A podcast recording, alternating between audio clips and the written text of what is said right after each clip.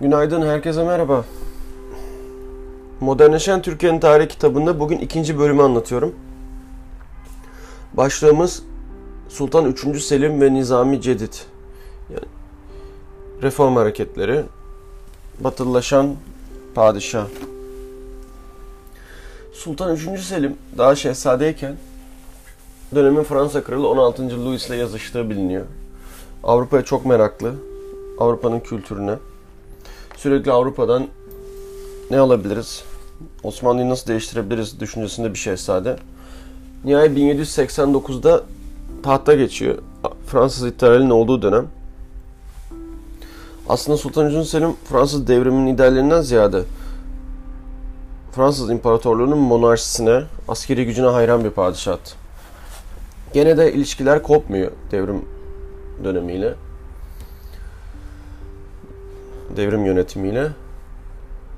Sultan 3. Selim tahta çıktığında Rusya ile Kırım üzerine savaş var. Savaş devam ediyor.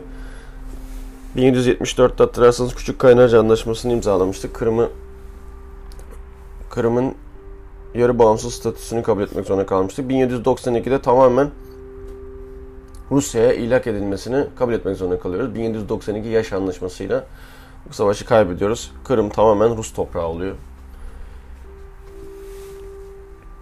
Sultan 3. Selim tahta çıktığı andan itibaren yeni bir düzen peşinde. Yeni düzen yani nizamı cedid.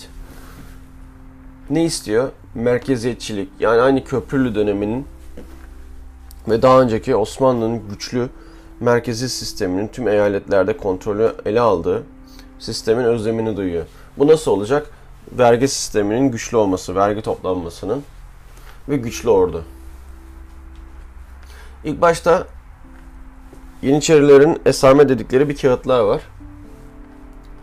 Esame kağıdıyla maaş alabiliyorsun. Yeniçeri askeri oluyorsun. Ama o kadar yozlaşmış ki bu kağıtlar bambaşka insanların elinde aynı hisse senedi gibi alınıp satılan bir enstrüman olmuş. Önce onlarla uğraşıyor asker sayılarını azaltmak için. Gereksiz maaşları kesebilmek adına. Ama içeride inanılmaz bir baskı olduğu için bir muhalefet bir türlü başarıya ulaşamıyor. Bunun üzerine diyor ki yeni bir ordu kurmamız lazım.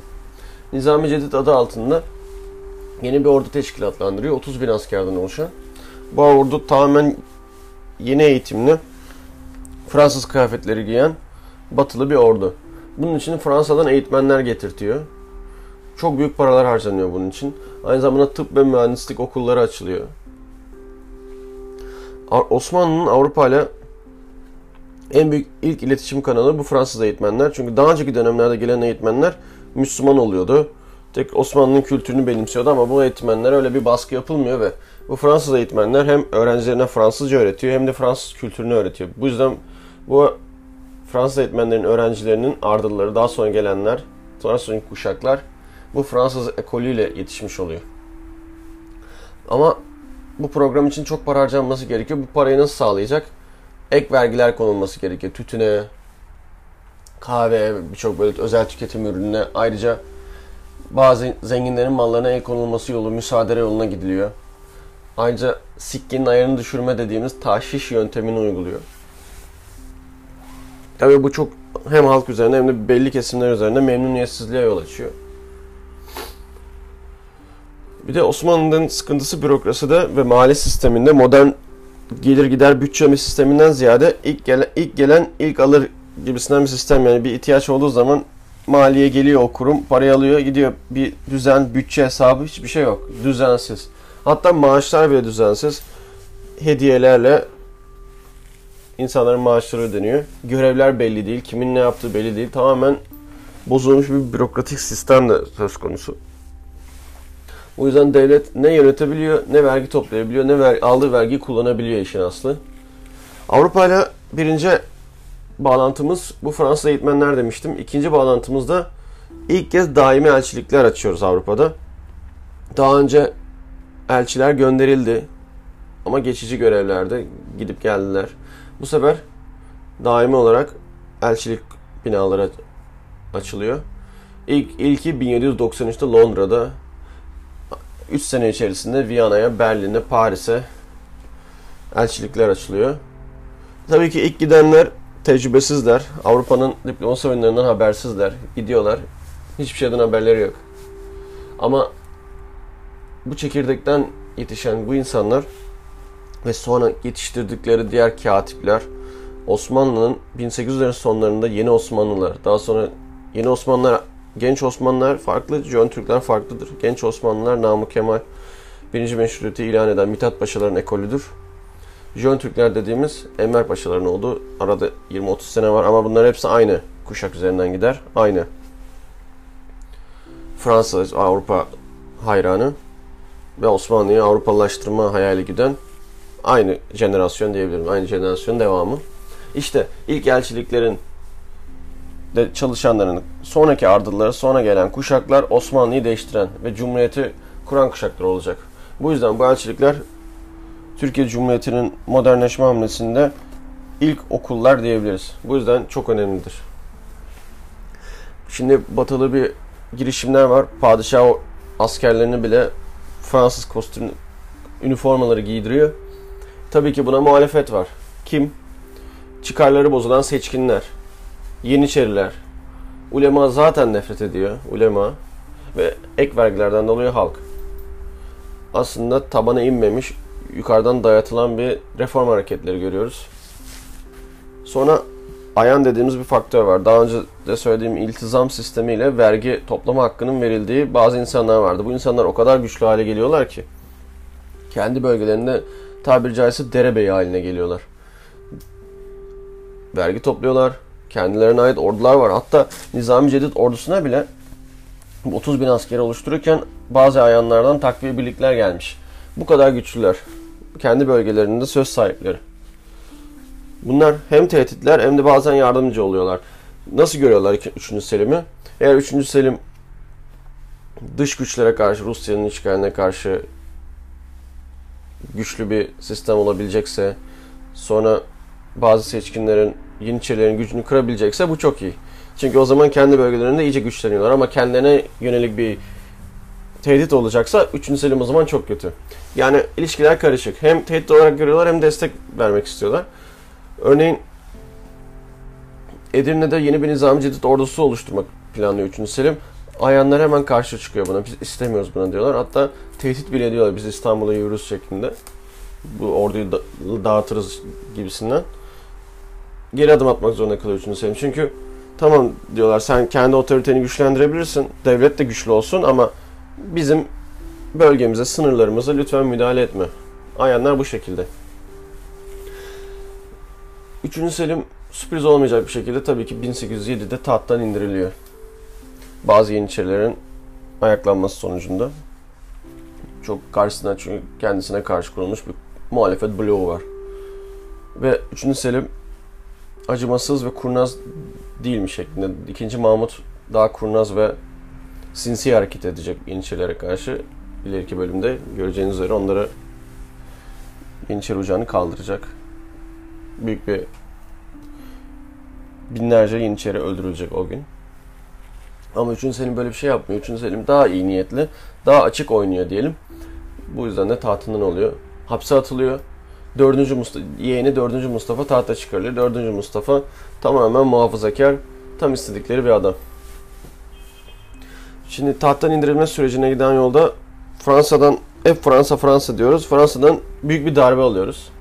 Tahttan indirilmeden öncesine tekrar geri dönüyorum. 1798'e Mısır Fransızlar tarafından işgal ediliyor. Neden? Fransa bir anda neden böyle bir hamle yapıyor? Öncelikle Fransız ihtilali olmuş. Kral Louis idam edilmiş.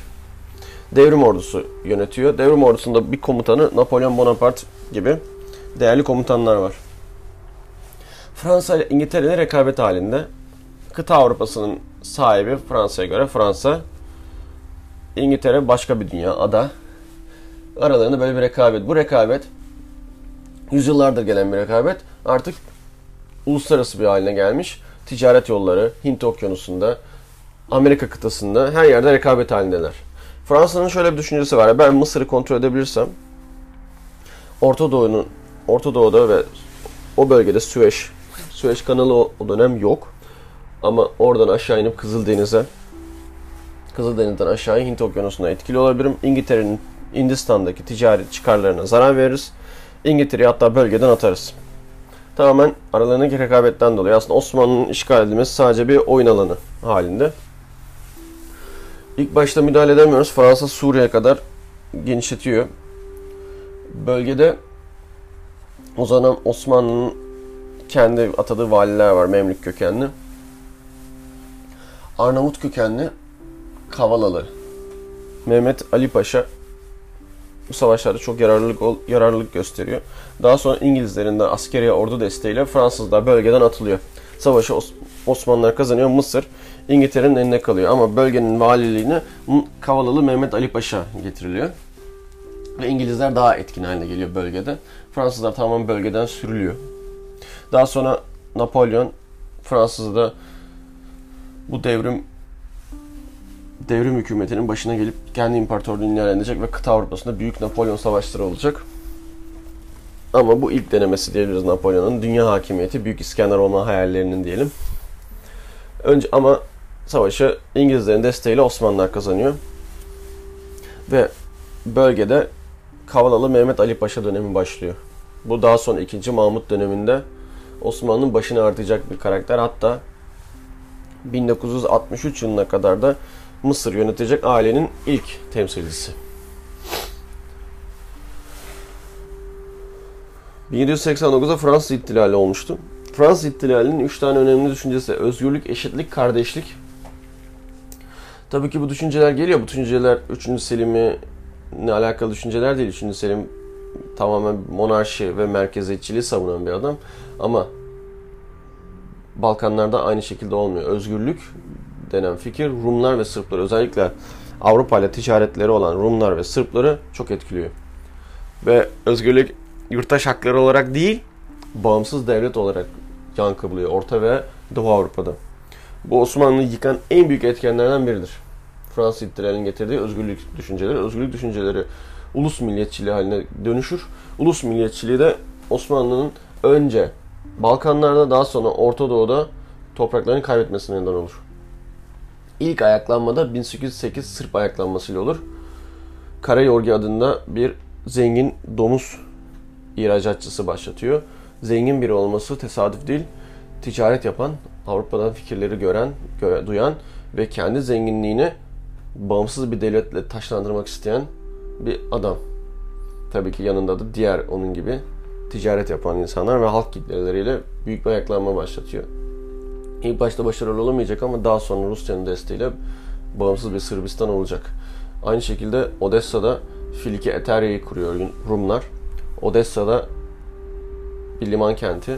Rumlar da o dönem deniz ticaretinde etkin hale gelmişler. Çünkü Fransa iç karışıklıklar halinde Fransa daha önce denizleri kontrol eden, ticari filoları kontrol eden bir devletken bu iç karışıklıklardan dolayı onların yerini Rumlar almış. Rumlar şu anda Akdeniz limanlarında, Karadeniz'de, Ege'de ticaretin ki bugün hala aynıdır. Ticaretin sahibi durumdalar. Bu yüzden de Odessa'ya kadar uzanan bu ağlarda ticaret ağlarında çok bir dernek kuruyorlar. Bizans'ı tekrar canlandıracağız diye. Zaten 1829'da kısa bir süre sonra ayaklanmalar başlayacak Yunanistan'da. İlk bağımsız devlet Yunanistan olacak. Tahttan indirildi 1807. Tahttan indirildi. Tabi 3. Selim'in yanında birçok kişi var. Avrupalılaşmayı, modernleşmeyi savunan bu insanlar kaçıyor. Nereye sığınıyorlar? Bulgaristan'da Rusçuk kasabasına. Rusçuk kasabasının sorumlusu sahibi desek. Ayan, ayağını Alemdar Mustafa Paşa'ya. Alemdar Mustafa Paşa'nın yanında büyük bir muhalefet kitlesi oluşuyor ve onu sonunda ikna ediyorlar. Ve Alemdar Mustafa Paşa kendi topladığı birliklerle İstanbul'a yürüyor. Temmuz 1808'de İstanbul'a giriyor. Bu kargaşa sırasında 4. Mustafa 3. Selim'i öldürtüyor.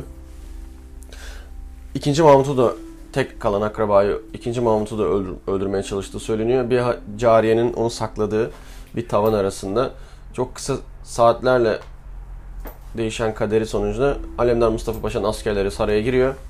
4. Mustafa'yı tutukluyorlar. 2. Mahmut'u tahta çıkarıyorlar. Gelir gelmez çok hızlı bir şekilde çalışma yapıyor. Aynı sene içerisinde 1808 sadece 4 ay sonra Ekim ayında 1808 Ekim ayında senedi ittifak denen bir anlaşma imzalıyor Alemdar Mustafa Paşa ile padişah. Padişah gerçi kendi imzasını atmamış ama tuğrasını vurmuş. Sadece sembolik bir hareket imza atmamak. Aslında kabul ediyor. Bu ayanların ulaşabildiği Osmanlı'daki en yüksek nokta. Gerçi Alemdar Mustafa Paşa'nın rakipleri katılmamış toplantıya. Yanyalı Ali gelmemiş, Kavalalı gelmemiş ama birçok Anadolu'dan ve Balkanlardan Ayanların katılımıyla aynı şey derler buna. İngiltere'nin İngiltere'deki Magna Carta, Osmanlı'nın Magna Carta'sı. Yani derebeyleriyle hükümdar bir araya geliyor, birbirlerini tanıyorlar. Vergide iki tarafta adaletli olacağını sözünü veriyor. Adaletli vergi toplanacak, istenecek. Halka, halkın üzerine çok binilmeyecek. Merkeze gerektiği zaman yardım edilecek. Birbirlerine saygı duyulacak ve birbirleri tanınacak. Bu ayanların resmi olarak tanınması açısından önemli. Bir şey olarak göremeyiz bunu. Magna Carta sonrası İngiltere'de gelen halk hareketleri, meşrutiyet, parlamentonun birincisi diyemeyiz buna. Tamamen ayanların kendi çıkarlarına yönelik, kendi varlığını tanıtmak açısından bir belge. Halka inmiş bir belge değil.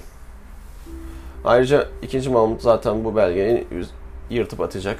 Daha sonra ayanların da üzerine gidecek. Merkezi sistemi güçlendirecek. İkinci Mahmut bir sonraki bölümde anlatılacak. Gerçekten çok akıllı bir padişah. Bütün muhalefeti sırayla ses çıkarmadan etkisiz hale getiriyor. Sonuçta 3. Selim gibi bir örnek var önünde. 3. Selim idam edildi. Ama 2. Mahmut idam edilmeyecek. Tam tersi. Sekbani Cedid diye bir ordu kuruyor Alemdar Mustafa Paşa. Sonuçta Nizam Cedid ordusu dağıtılmıştı. Sekban Cedid ordusuna da Yeniçeriler tabii ki karşı çıkıyorlar. Alemdar Mustafa Paşa'nın konağını basıyorlar Yeniçeriler. Alemdar Mustafa Paşa hiçbir yere kaçamıyor. Aynı şey hepsi 1808 senesi içerisinde oluyor. Konakta silah deposuna sığınıyor. Yeniçeriler odaya girdiği an barutları havaya uçuruyor. Saraya havaya uçuruyor. Hem kendisini hem ne kadar Yeniçeri saldırdıysa havaya uçuyor. Bu sefer saraya yürüyorlar padişahı indirip 4. Mustafa'yı çıkarabilmek için. İkinci Mustafa hemen 4. Mustafa'yı öldürüyor. Tek erkek Osmanlı temsilcisi olarak Yeniçerilerin karşısına çıkıyor. Sekban Cedid'i dağıtacağını sözünü veriyor.